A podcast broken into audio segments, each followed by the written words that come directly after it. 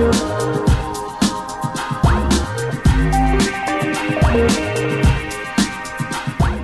everyone, and welcome to this special podcast from AusCert's 2013 conference on the Gold Coast. I'm Patrick Gray.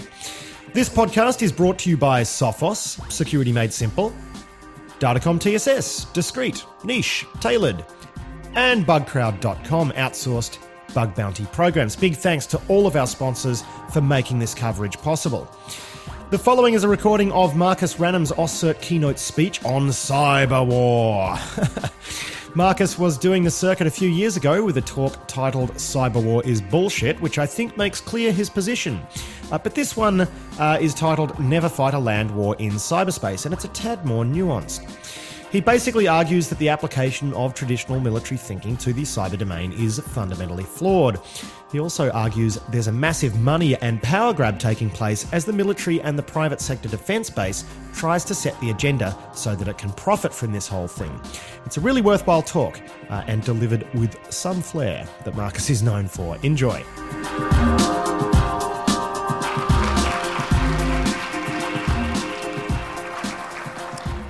Thank you. Um, okay, now I get to figure out how this works. Uh, various stuff about how to get hold of me, um, in case you're interested. And I've had so many people ask me how my, I'm doing this morning, I prepared a little chart, um, which, uh, well, me and Edward Tufte, what can I say? Um, so, what I wanted to talk about is, is something a little bit odd and kind of a field. I've been fairly notoriously bashing cyber war for the last 14 years as being a ridiculous topic. And people keep asking me why.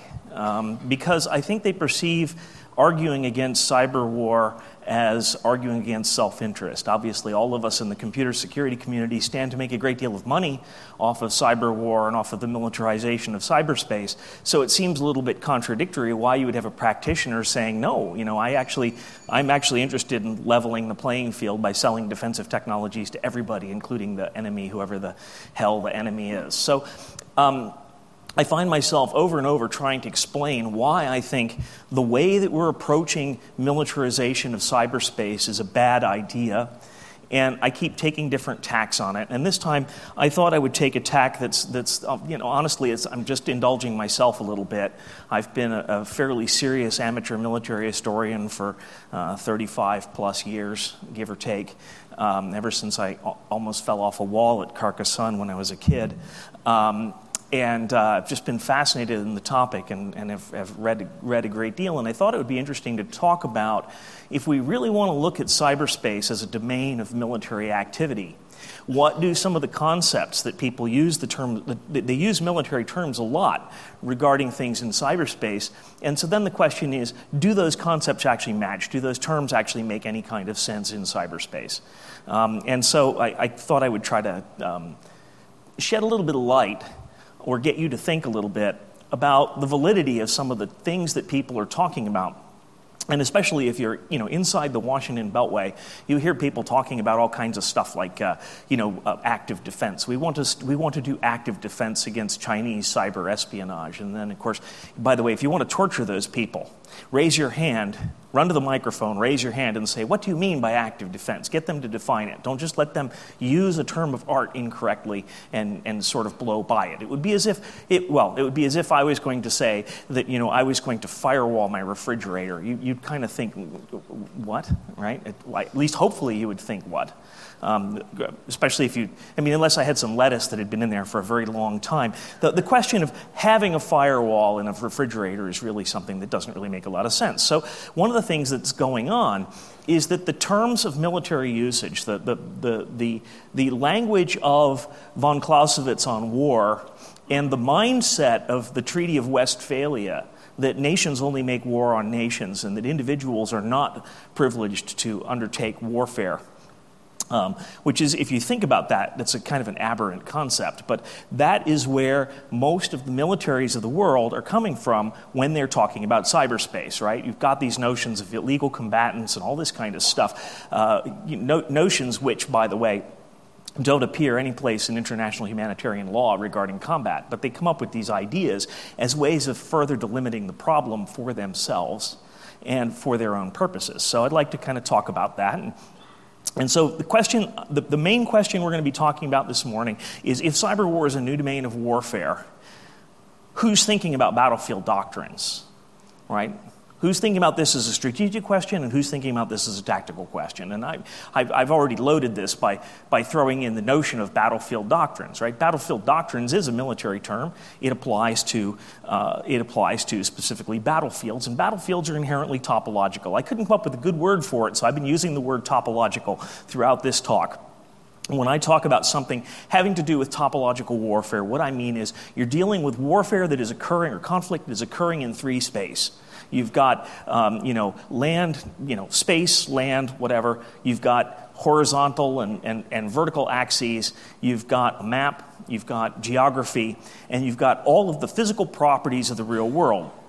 And so, really, the core question here that I want to dig into today is whether a, an art form, the art of war, which has to do with physical properties in a, in a three space, whether that has anything to do with, uh, whether that has anything to do with cyberspace, how well that maps into cyberspace. Okay, so all of the militaries that you talk to are inherently profoundly oriented towards this post Treaty of Westphalia mindset uh, that, that is pretty much typical, typified by, by Clausewitzian uh, ideals that war is an extension of statecraft, which that's the first challenge I would throw up against cyber war, which is, is you know, is cyber war a legitimate extension of state, statecraft, right? That's a question. Um, that's another fun question to ask to the proponents of cyber war. And then, of course, the other question that you ask them as an immediate follow up, if they say yes, the immediate question you would ask them is you say, is terrorism then a, uh, uh, an extension of statecraft. And if they're, proper, if they're proper Clausewitzians from the Westphalian tradition, they will say no, because terrorists are not state actors by definition. Therefore, terrorists can't engage in war, they do terrorism, right? Only states can engage in war, which means that you individually, every one of you in this room, are not capable of declaring war as an individual against a state which I think is an interesting question in cyberspace, right? You as an individual are perfectly capable of declaring war against a state. So that's another thing to think about. Now, the really important problems, all, all military problems, break down into, into to, to two different um, they, they break down into a spectrum. And you can decide where things fit on a spectrum. And one of the ways that you can always baffle an armchair general is by asking them whether they're referring to strategic uh, issues or whether they're, they're talking tactically. Right? And if you want to try to put down an armchair, armchair, any armchair general, you can say, oh, you're just thinking like a tactician. Even if they're actually operating at a strategic level, you can say, well, you're just talking about strategy. I'm talking about grand strategy. I'm talking about meta grand strategy. In fact, I'm talking about theological metagrand strategy. Uh, you can just keep going as high as you want up the chain of claiming that you're operating strategically. But the purpose, uh, uh, let's, let's use some basic definitions here. The idea of strategy is the why of what you want to accomplish, and tactics are the how you accomplish that thing. So, to drop this into a Clausewitzian framework, you would say that there is some reason that two states are going to engage in conflict. The strategy is the why are they engaging in conflict and what do the states what, what do the states that are engaging in conflict hope to gain from it?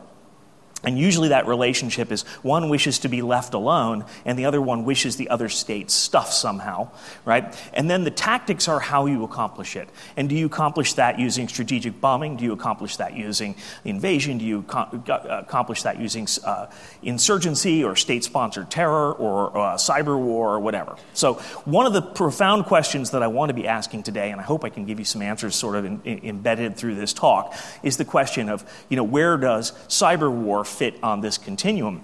And it's very interesting because um, cyber war is both either an irrelevant tactic or it's something you might think about as part of your strategic arsenal, right?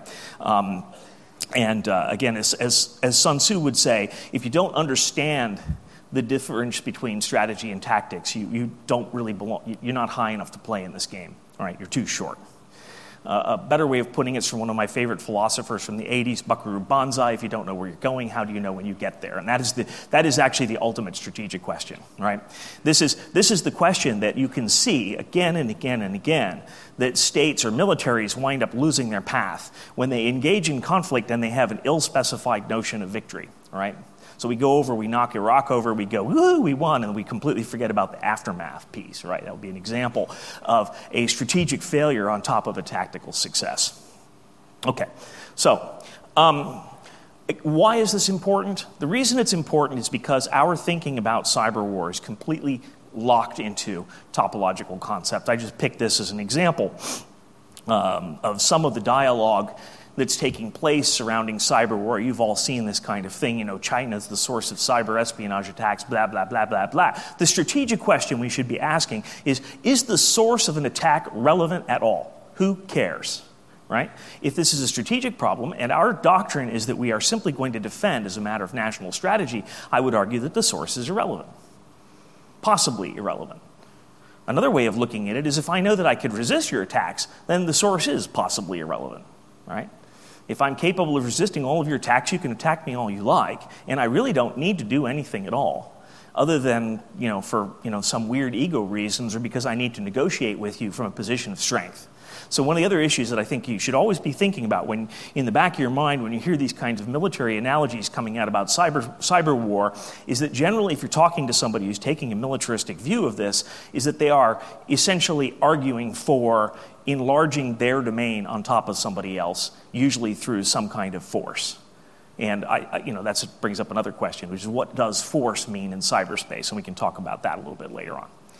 Now, if you're really interested in this stuff, probably one of the most important books that you can read is The Transformation of War by Martin Van Creveld, published in 1991. It's a fascinating book, really interesting. There's some things I don't think he gets entirely right. But um, the, the main gist of Van Creveld's argument along with Rob, Rod Paschall, who wrote LIC 2010, is that the militaries of the world have this creeping dread that they've realized that they're completely irrelevant. And the reason that they're realizing that they're completely irrelevant is that after, after the Korean War, we basically haven't seen these kinds of you know, large scale land wars where you've got organized forces up against organized forces.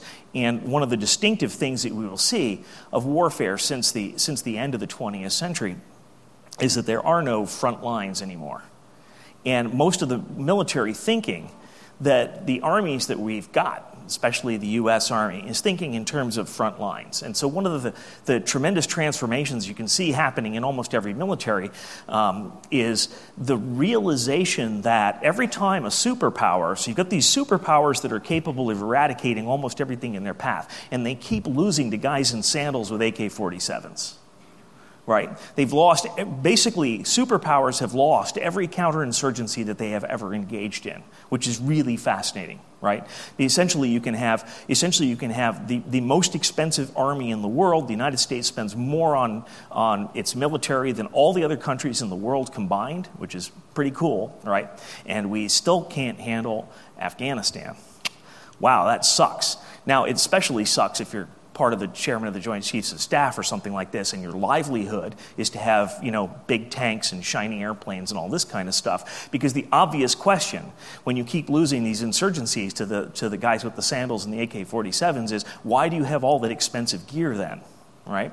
So that's really the underlying question I submit to you that's being asked with regard to cyber war, right? I think what's going on is that there are a lot of people in the military in the United States who are very concerned that someone is going to say, why do you have all of this cybersecurity stuff and you keep getting owned by 14 year old kids? It's a great question. If I could answer it, I'd be rich, right? If I had to answer it, I'd be in a lot of trouble. All right. So, what I want to do is try to deconstruct a few of these concepts of topological warfare and see how they apply to cyberspace and just kind of show you some neat pictures and, and, and wave my hands a lot. But the basic purpose of what I'm going to be doing for the next couple minutes is trying to encourage you to kind of contemplate the wisdom of generalizing our existing understanding of warfare into this new medium. And so, these are some of the concepts that we're going to talk about topological concepts and how they fit into cyber war. And let's just kind of get into it. Okay. So, a castle. We, I, my God, how many times have we talked of a firewall as the castle and the moat and the drawbridge and all this kind of stuff, which is a, you know, a really terrible analogy. I'm as guilty as the next guy. I coined the term bastion host, which has been in use since the late 1980s. You know, it was my fault. I was a dumb kid. Um, but the purpose of a castle is to raise the cost of attack to the point where someone is going to go someplace else That's the strategic purpose of a, ta- of a castle. Castles have a lot of other tactical purposes, but the strategic purpose is to dominate a region, right? If you can put this castle down and you can finish constructing it, the premise is that it's going to cost so much more for someone to take the castle than it costs for you to defend that they're basically going to give up uh, which is, you know, pretty good strategies, right? And we've all heard this idea that firewalls are like the Maginot Line, which is, you know, everybody likes to make fun of the Maginot Line. The Maginot Line is a very impressive piece of work. Anybody here visited it? Ah, okay, a couple of you. Yeah, it's, it's pretty freaking impressive stuff, right? And one of the things that most people forget about the Maginot Line was that although the Germans famously overran it and it basically didn't even slow down, right? I think they stopped for tea, maybe that's about it. They come right over it, right? Um, when the Allied troops were coming back the other way towards Germany, the Germans held the Maginot Line for a hell of a long time. So clearly the problem wasn't the Maginot Line, apparently the problem was the French. Um, uh, sorry, but you know that's just reality. Um, I mean, if you can actually hold, if you can ha- think about this, if you can employ, if you can hold in, in place defenses that are pointing the wrong way, better than the guys who were holding them when they were pointing the correct direction. You have a problem someplace in the management stack. Um, and we've all heard about perimeter defenses the city of Carcassonne. Fantastic example of, you know, again, if I was going to take the cyber war model here, if I was going to blow cyber war BS at you, I would go, wow, look at this as layered defenses. You've got the keep over here, you've got multiple walls. If something goes wrong with, you know, and, and, and you can visualize you can visualize the hackers kind of scrambling around in that killing ground there in the middle and then dropping arrows on their heads and all kinds of fun stuff like that. Is all complete BS, but it, it, it works, right? Uh, this is one of my favorite castles of all time, Dun Aengus which absolutely exemplifies Sun Tzu's comment about if you're in difficult ground, press on. If you're, if you're hemmed in, use sub- subterfuge. And if you're in death ground, fight. This is an example of death ground. If you are defending Dun Aengus and you lose, your options are slim and none. Um, and then, of course, there's another topological, uh, great example of topological fighting, including uh, you know, a castle that people put out, which is Dien Bien Phu. Uh, um, and I guess one of the other su- uh, subtexts of this talk was it gave me a chance to actually dig out a whole bunch of Sun Tzu quotes. I, lo- yeah, I love the way we security practitioners love Sun Tzu, right? Uh, which is fantastic because Sun Tzu is mostly talking about strategy. Computer security is all about tactics, and we really don't understand why Sun Tzu quotes sound so good, but they don't help us at all. And that's the reason, is because we're not thinking about this as a strategic problem. We're thinking about this as a tactical problem, which is exactly what the French were doing, which got them into Dien Bien Phu, and it didn't work particularly well. But probably one of my favorite quotes from Sun Tzu is this one down here on the left. Strategy without tactics is the slowest route to victory, right? So if you've got a, if you've got a if you've got the ability to maneuver your enemy into where you want them to be, or maybe it's simply that you're huge and they're small, you can just tell them what to do, right? It may take you a lot longer. But, if, but the flip side of that is if you're really, really good at fighting battles, but you have no idea why you're fighting them, you're going to wind up in Iraq and Afghanistan. Um, which of course is a you know, recipe for defeat, right? There's the, the, the, the wonderful old joke about um, how do you win a land war in Asia, right? Never fight a land war in Asia is the other, the other version of it, right? The other, way, the other way of putting it is to be Russian. If you're Russian, you will win land wars in Asia. This, is hap- this has been demonstrated time and time and time again. Uh, there's another version of that that I'm, I'm, I'm, very fond of, which is never get in a war of passive aggressive with a cat. Um, but uh, here's another example of a topological castle, uh, famous feature. And this is somewhat relevant to our experience in computer security, if you want to think about that way. Um, the Huns, you know, it was built to keep the Huns out, and the Huns were collecting so much money in tribute uh, from all, the, all the, the, the, peoples that they had conquered that they simply bought their way through it. Whoops. Um, so if you think about that, I, I, think they were literally we're talking 1,500 pounds of gold or something like that. They just kind of pulled up with a big cart and said, "All of this is yours if you leave right now." And the guys guarding the wall said, "Hmm, right? Our choices are A, we have to fight the Huns, which kind of sucks. B, we could have a golden retirement and no fighting. Okay, that's pretty, that's pretty much of a no brainer. Um, this is another example of uh, uh, sort of failure. The, the, best, the best castle ever built, Crac des Chevaliers, built by the Knights, of, uh, the Knights Templars, the Knights of St. John, and the Hospitallers. It's up in uh, Syria. Um, it, uh, it, it was bombed by the Israelis a bunch of years ago, and you really can't tell it right? It's a big, massive pile of rock. Those walls are 32 foot thick at the base. This is a very impressive thing. If you think about the economic cost in the, you know, in the 11th century of building something like this. It's just absolutely massive. I mean, this, this is the B 2 bomber of the Crusades, basically. Um, and much like the B 2 bomber, it sucked. Um, it was basically unconquerable. And so uh, Baybars, the, the, the, king of the Mamelukes, um, uh, came up and uh, in 1271 he came up and, and, started to lay siege to it and, uh, and then produced a forged letter which he showed to the, the commander of the castle defenses, who apparently wasn't very bright, that appeared to come from the, the, the, the chief of the order of the Knights of St. John, saying, It is acceptable for you to surrender if Baybars the Mameluke shows up. And the guy read it and said, Oh, okay, we're, we're out of here. And that was it. All right? Now, this is a castle that probably could have held out against Baybar's force for a year or two without too much difficulty. But you know, again, you've got to wonder whether the commander of the castle uh, took a look at all these guys pulling up outside and said, "You know, I, I think I'm going to go for the golden retirement. The, the, key point is I'll be alive." Now, one of the other values of a castle, and the reason that they're so important in topological space, is because they they allow you to have the high ground. We always talk about seizing the high ground. Again, if somebody wants to talk about seizing the high ground in cyberspace, be suspicious of this. But this is the real value of a castle like Crac des Chevaliers if you're, if you're dealing with a time in which the fastest that a military force could move is on horseback, look at the horizon on this thing, right? I mean, if there is somebody coming to attack you, you have, what, 24 hours or something like that, probably to pull your people inside the wall and, and prepare. Ooh, look, knights way over there, right? None of this applies. Now, the reason that I wanted to raise this is because none of the notion of tactical surprise makes a whole lot of sense in cyber war. I would argue if you, to use the term tactical surprise, surprise in cyber war is probably just not even appropriate. But let's imagine that we're going to use that term, right? What does tactical surprise in cyber war mean?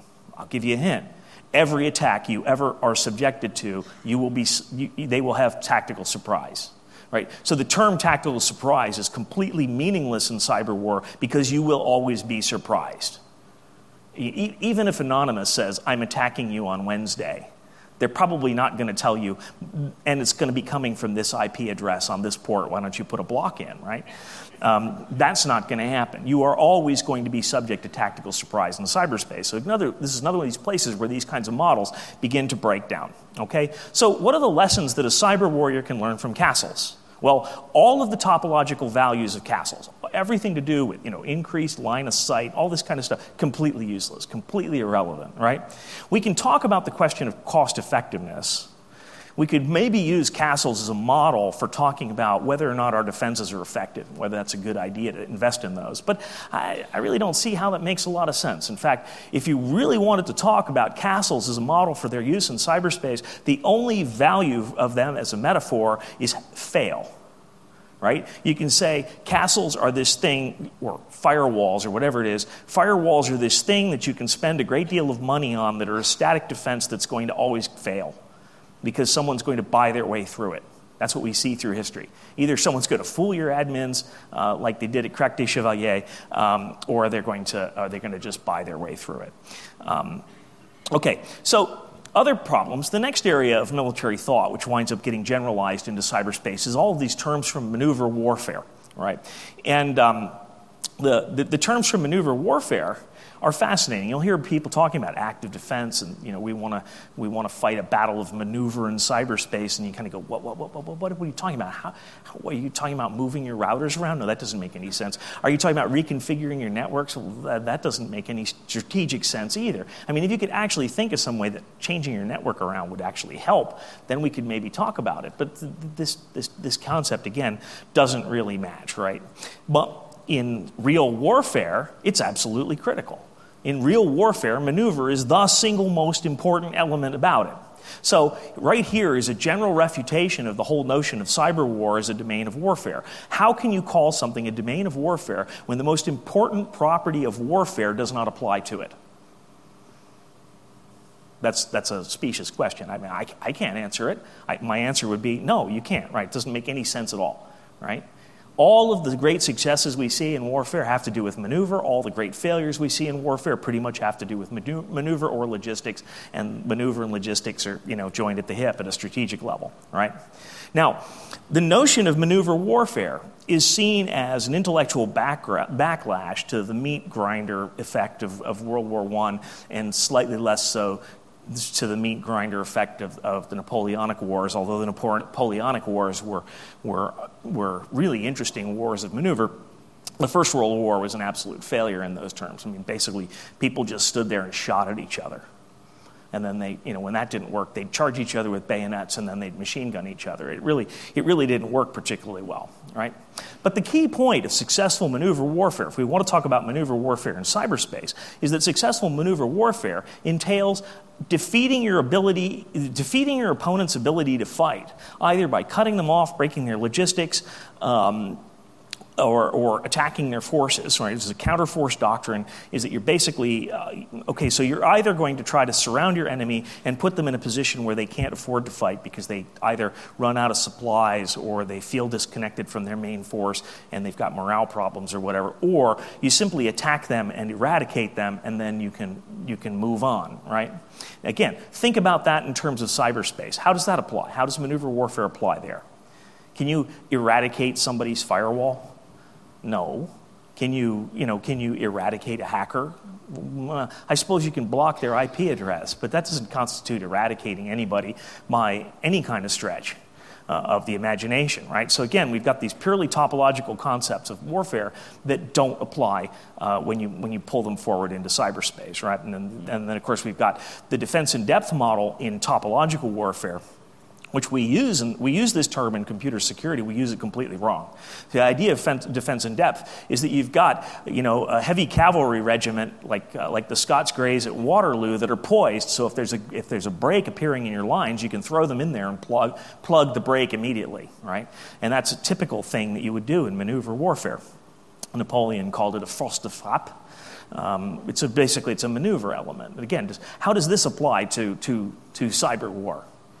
How many of you have a How many of you have a spare, you know, firewall that you can throw into your network? Is completely meaningless. How many of you have? I, mean, I suppose the only thing you could do is you could say you've got intellectual firepower that you can bring to bear. You know, this, you've got your emergency response team, and they're your they're your maneuver element that you're going to throw in on defense in depth. But at this point, to just use the term defense in depth um, as in maneuver warfare, you, you've stretched that term until it's already at the snapping point. It really doesn't make a whole lot of sense, right? So, so far, you've probably noticed a trend here. I keep po- talking about these different aspects of the art of war and pointing out that they have absolutely frickin' nothing to do with cyberspace, right? Um, so, how does maneuver warfare apply to cyber war? Well, not really, right? A spoiling attack, by the way, is uh, a spoiling attack is when your, your, your enemy is getting ready to launch an attack against you, and in, in real space, in, in topological warfare, you actually have to muster your troops right?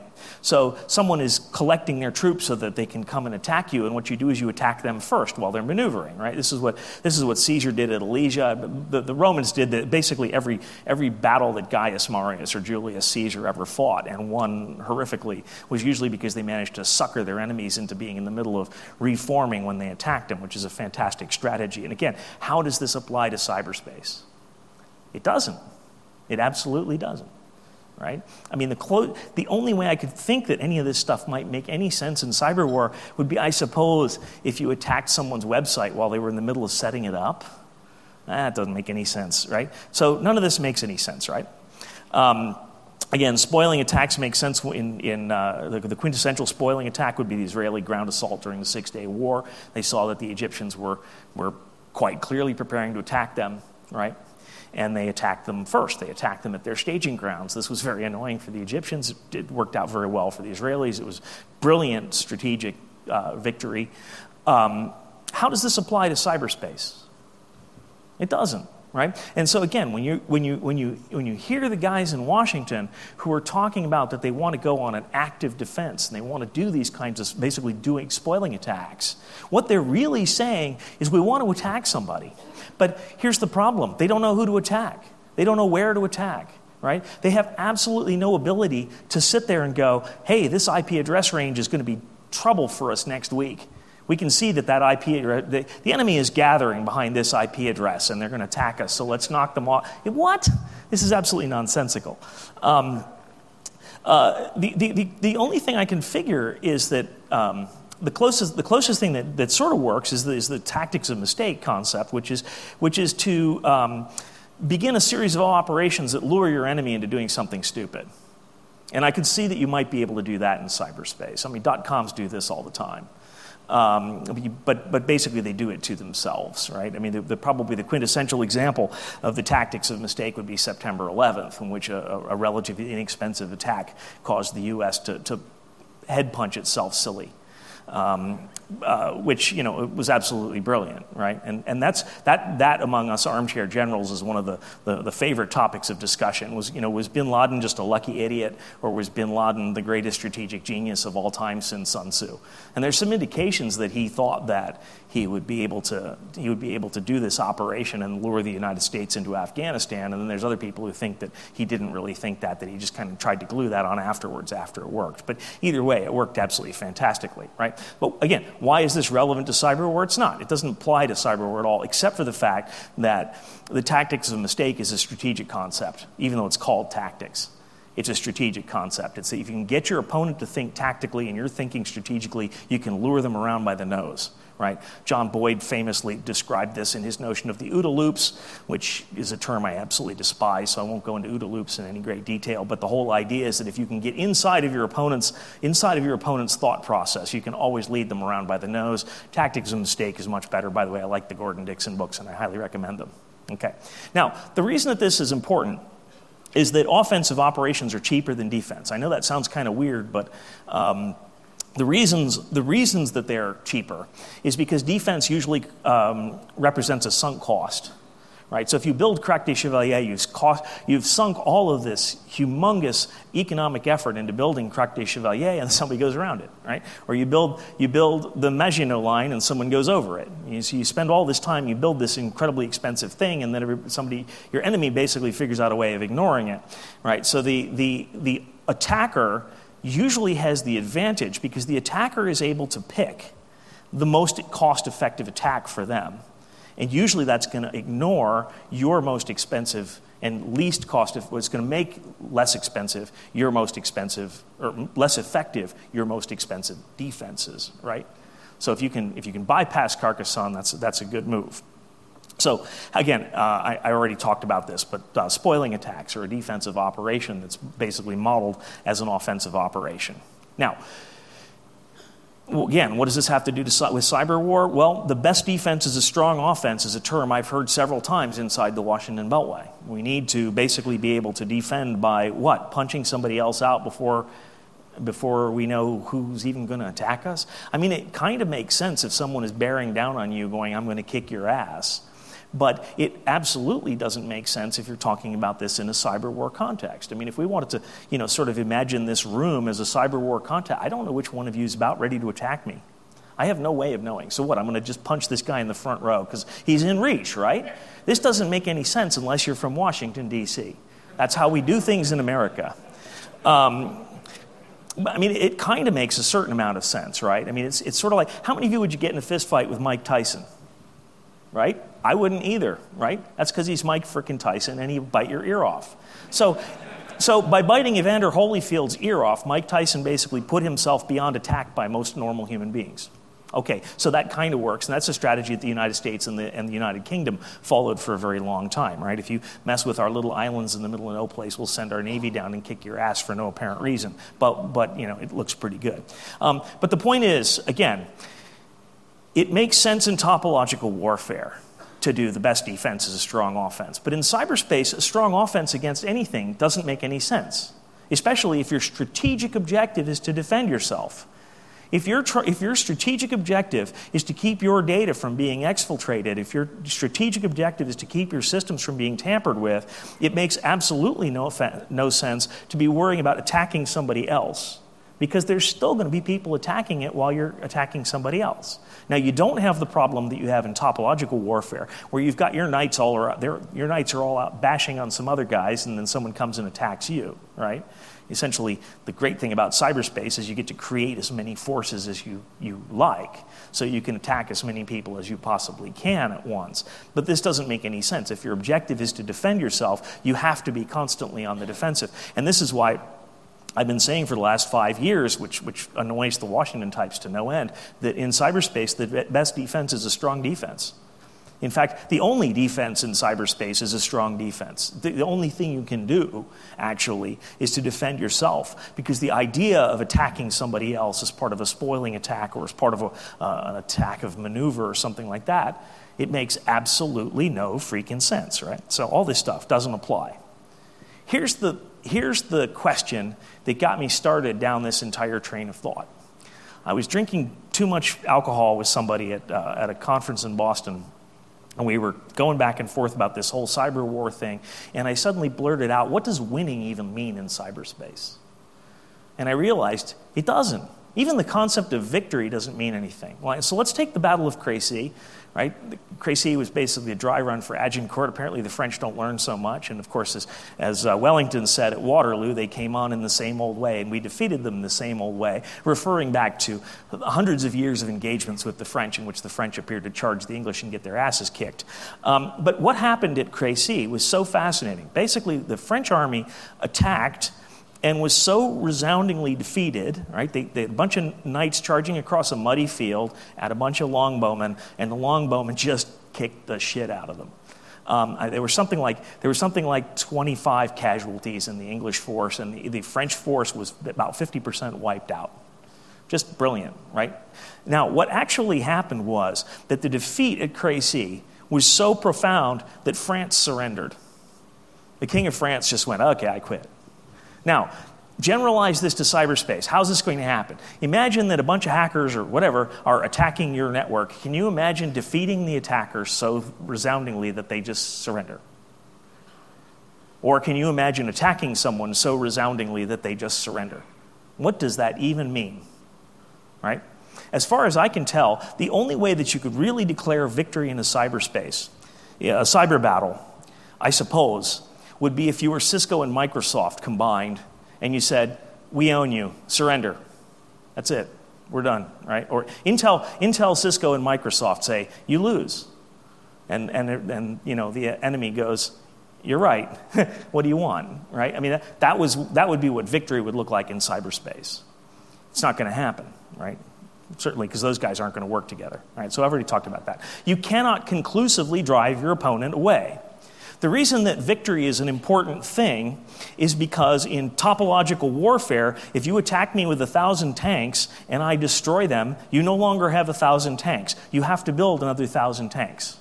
In cyberspace, if you attack, if you attack me with a thousand IP addresses, uh, well, if I knock, if I filter those, so what? You're going to have a hundred thousand, whatever. It doesn't make any sense at all, right? This is another place where the whole dynamics of warfare, as we as we think about warfare, simply do not apply to cyberspace, right?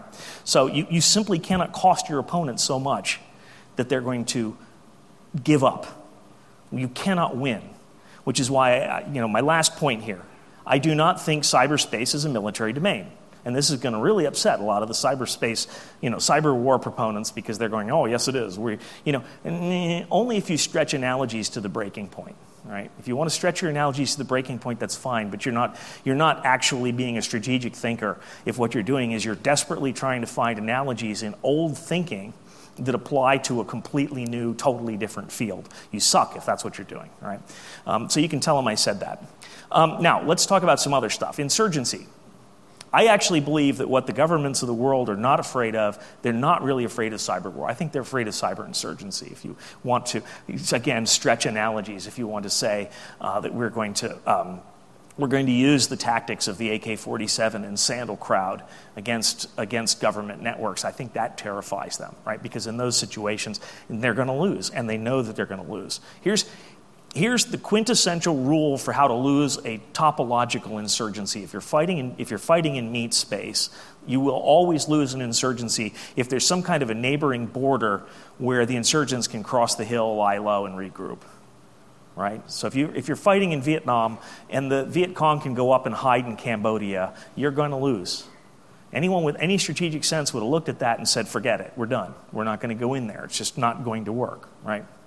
Now, this doesn't apply to cyberspace either. Or if you wanted to apply to cyberspace, what you'd basically say is that all of cyberspace is the reservoir for the insurgents. Every single piece of the internet is a reservoir for the insurgency. In which case, don't fight an insurgency in cyberspace. That's the only advice I can give you about that. So, where does cyber war fit in all of this stuff? If we want to still, I mean, I, I, I'm at the point where I want to ban people from using the word cyber war, but we need a new word for it. And I think computer security would be a good term, but I, I don't think people are going to just suddenly stop using the word, right? So, here's where it fits it fits in espionage and it fits in low, intentional, uh, low intensity conflict. Now, espionage, aha, espionage works, and espionage always works. Why? Espionage is a strategic activity. You target someone, you figure out what it is that they want, and you set in place a long term strategy that's going to get what you want from them by gathering that information surreptitiously. In a sense, um, espionage is the antithesis of warfare. Espionage is the art of winning without actually fighting, which, as Bruce Lee will tell you, is the way to do it, right?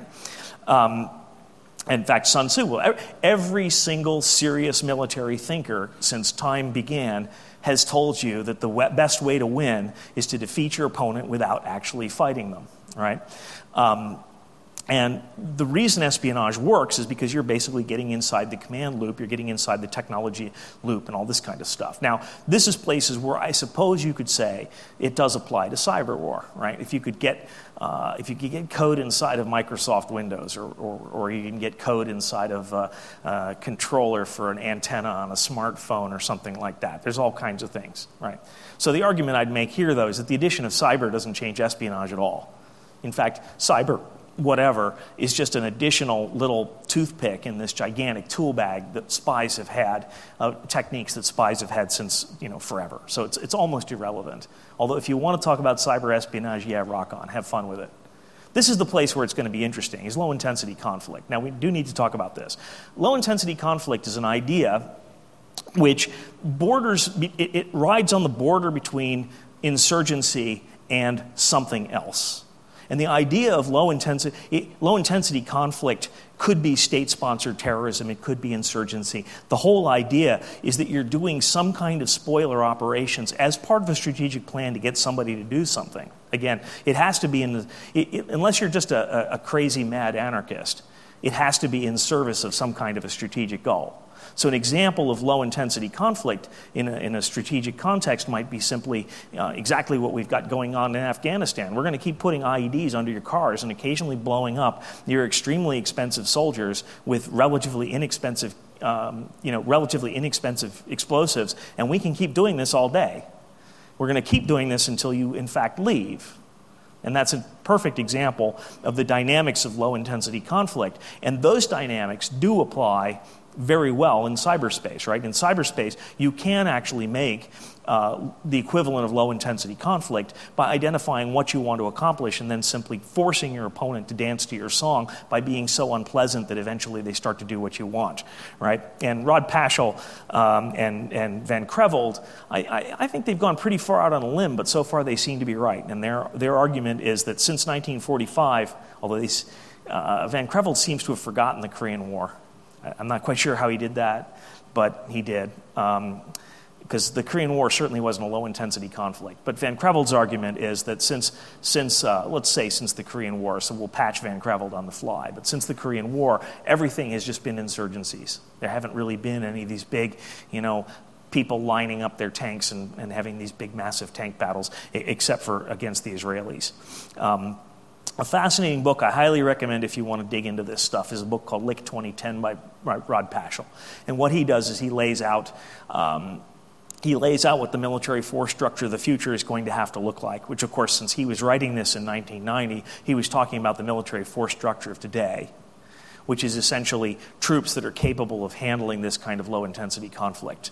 And Paschall was, was fairly famous because you know, he was the guy who was saying Um, we don't need Abrams tanks and B-2 bombers. What we need is special forces, and we need, you know, we need special forces and helicopters and drones and stuff like that. And he called out a lot of stuff correctly. The only thing, the only thing I can think of in LIC 2010 that he didn't call out correctly is he thought that infantry were going to be carrying directed energy weapons by, by now. You know, and, and I want my rocket pack, but it didn't happen. Um, so from if you want to analogize low intensity conflict out into cyberspace, we've got the problem of cyber insurgency, which is that you can, um, you can think of the internet as an opportunity for an insurgency to take place. And that's, you know, there's some decent, decent analogies there, but I don't think that's really good. Okay, so I'm almost done. Why is all this relevant? You're probably thinking, what the hell does, does all this military stuff have to do with me, right? It's got a lot to do with you. You're a target. The premise of low intensity conflict, the premise of the breakdown of von Clausewitzian warfare, is that there is no front line anymore. You're it. Everybody's the front line. The disadvantage of this kind of dis- distributed warfare, in which people can declare war on an, in, right an individual can declare war on a state in cyberspace they can't do it in topological space because they're just going to get their asses kicked but it could go the opposite direction in cyberspace right and the problem with that is it means that every single one of us is potentially a target. And uh, that's interesting, right? We basically have moved back to prehistoric raiding.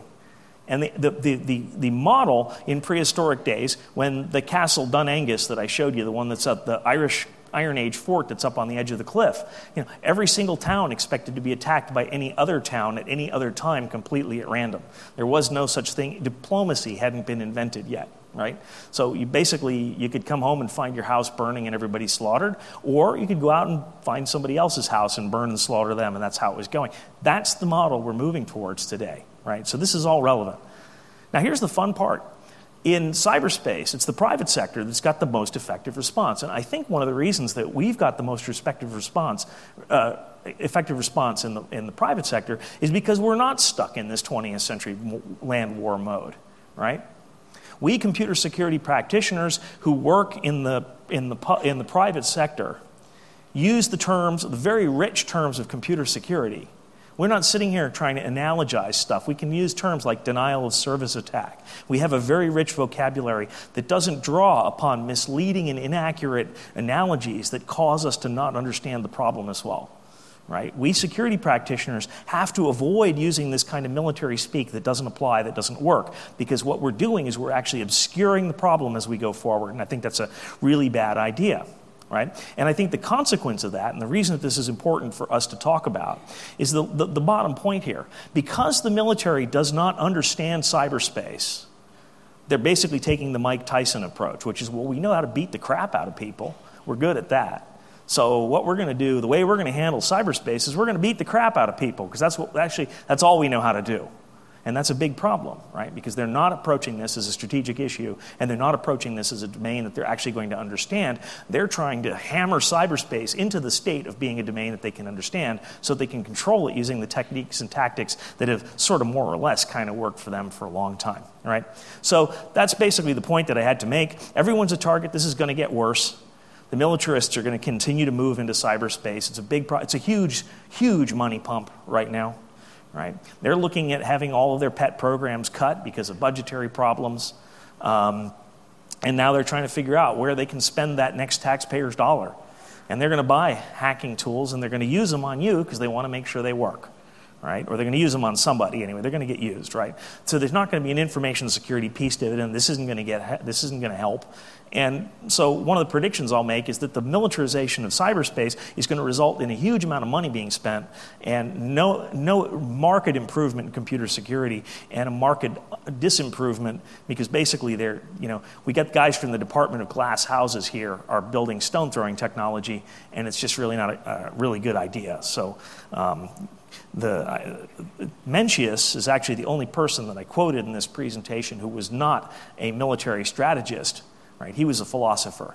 And his point was that people who benefit through victory are always dishonorable, right? So we need to understand cyberspace as a strategic domain, not fall into this short sighted thinking from the late 20th century. Um, anyone know what the picture, uh, anyone know what these two pictures are? Okay, the one on the right is the fortress of Eben Emael, which was built at the, built at the end of World War I in Belgium and was designed to withstand anything. And the Germans went through it like, uh, like a, a, rock through a window. Basically, they just blew the whole thing apart because uh, they had shape charges, which, the, the, which nobody had invented before that. And the, um, the picture on the left is actually one of the trapdoors to the tunnels at Cu Chi. The Viet Cong had this strategic problem where they couldn't actually win in a face to face fight. And so they adopted the technique of simply existing underground where they were completely invisible, which was, which was a, a terrible, uh, terribly effective strategy against the, the, the, Clausewitzian type. So here's some other places you might want to take a look at if you're interested in this topic um, and some recommendations for, for books. Um, I, I did put The Art of War on there because it, you, you kind of have to. Um, uh, but, uh, you know, my, my, my suggestion about The Art of War and so many computer security practitioners do this. They pick up that absolutely incredible book and they just kind of go, oh, let's see, I need a quote for my next PowerPoint. That, that one sounds good. No, read the goddamn book. It's a wonderful piece of literature, um, and it's actually fairly well, fairly well written in most of the modern translations. So, um, so thank you. Do I have time for questions or should I run away? Let's, have Okay. I have time for a couple questions if anyone's got them. Otherwise, I'm just going to run away. One just here. Yeah. Can we wait for the. Can you repeat the question? What about cyber diplomacy? Was his question. That's fantastic. Diplomacy, diplomacy is, is diplomacy is outside of the art of war. Right? Diplomacy is the statecraft, and um, I'm I, be- I believe it was Isaac Asimov who said that war is what happens when diplomats fail. And I really do believe that that is completely accurate. What's going on with a lot of the, the, the US government pointing at China and shrieking, cyber war, cyber war, cyber war, is simply, um, um, it's like hoisting the clueless Roger. It's basically saying, we don't understand this problem at all. Um, please kick our ass some more. And the Chinese, who, by the way, do actually read Sun Tzu, it might be for some reason, um, uh, you know, I, I, all I can figure is that they're probably just face palming you know, which, which by the way, I mean, diplomacy, th- th- this is a really important topic. I'm going to talk, I'm going to answer just his question and n- nobody else's because it's, it's, cause it's, it's, a, it's such an important question, right?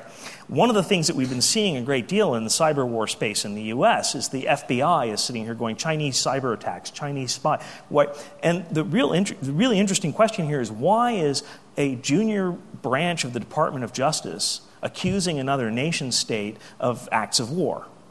That should be coming from the State Department. So uh, if I worked for the Chinese, which I don't, my response would be, you know, to issue a press release every time the FBI did one of these, ah, China cyber war things, which basically said, would you please sit down and shut up? you know, if, if Hillary Clinton wants to come talk to us about this, we will handle this at a diplomatic level. And that's, that's the way that this has to be done. I don't think that there's any rational analogies to diplomacy that can be made in cyber cyberspace. I mean, my router's not going to negotiate anything with your router other than BGP routes, right? Um, but but again, at the strategic level, being able to figure out what your opponent wants is, is absolutely critical to being able to make certain that your opponent does what you want them to do. I mean, uh, the, the ultimate thing of diplomacy is if both sides are convinced that they've made a great deal right? And that's the, the proverbial win win type situation, and, and it goes directly in the face of all this conflict mongering. So, thank you. Sure. Oh,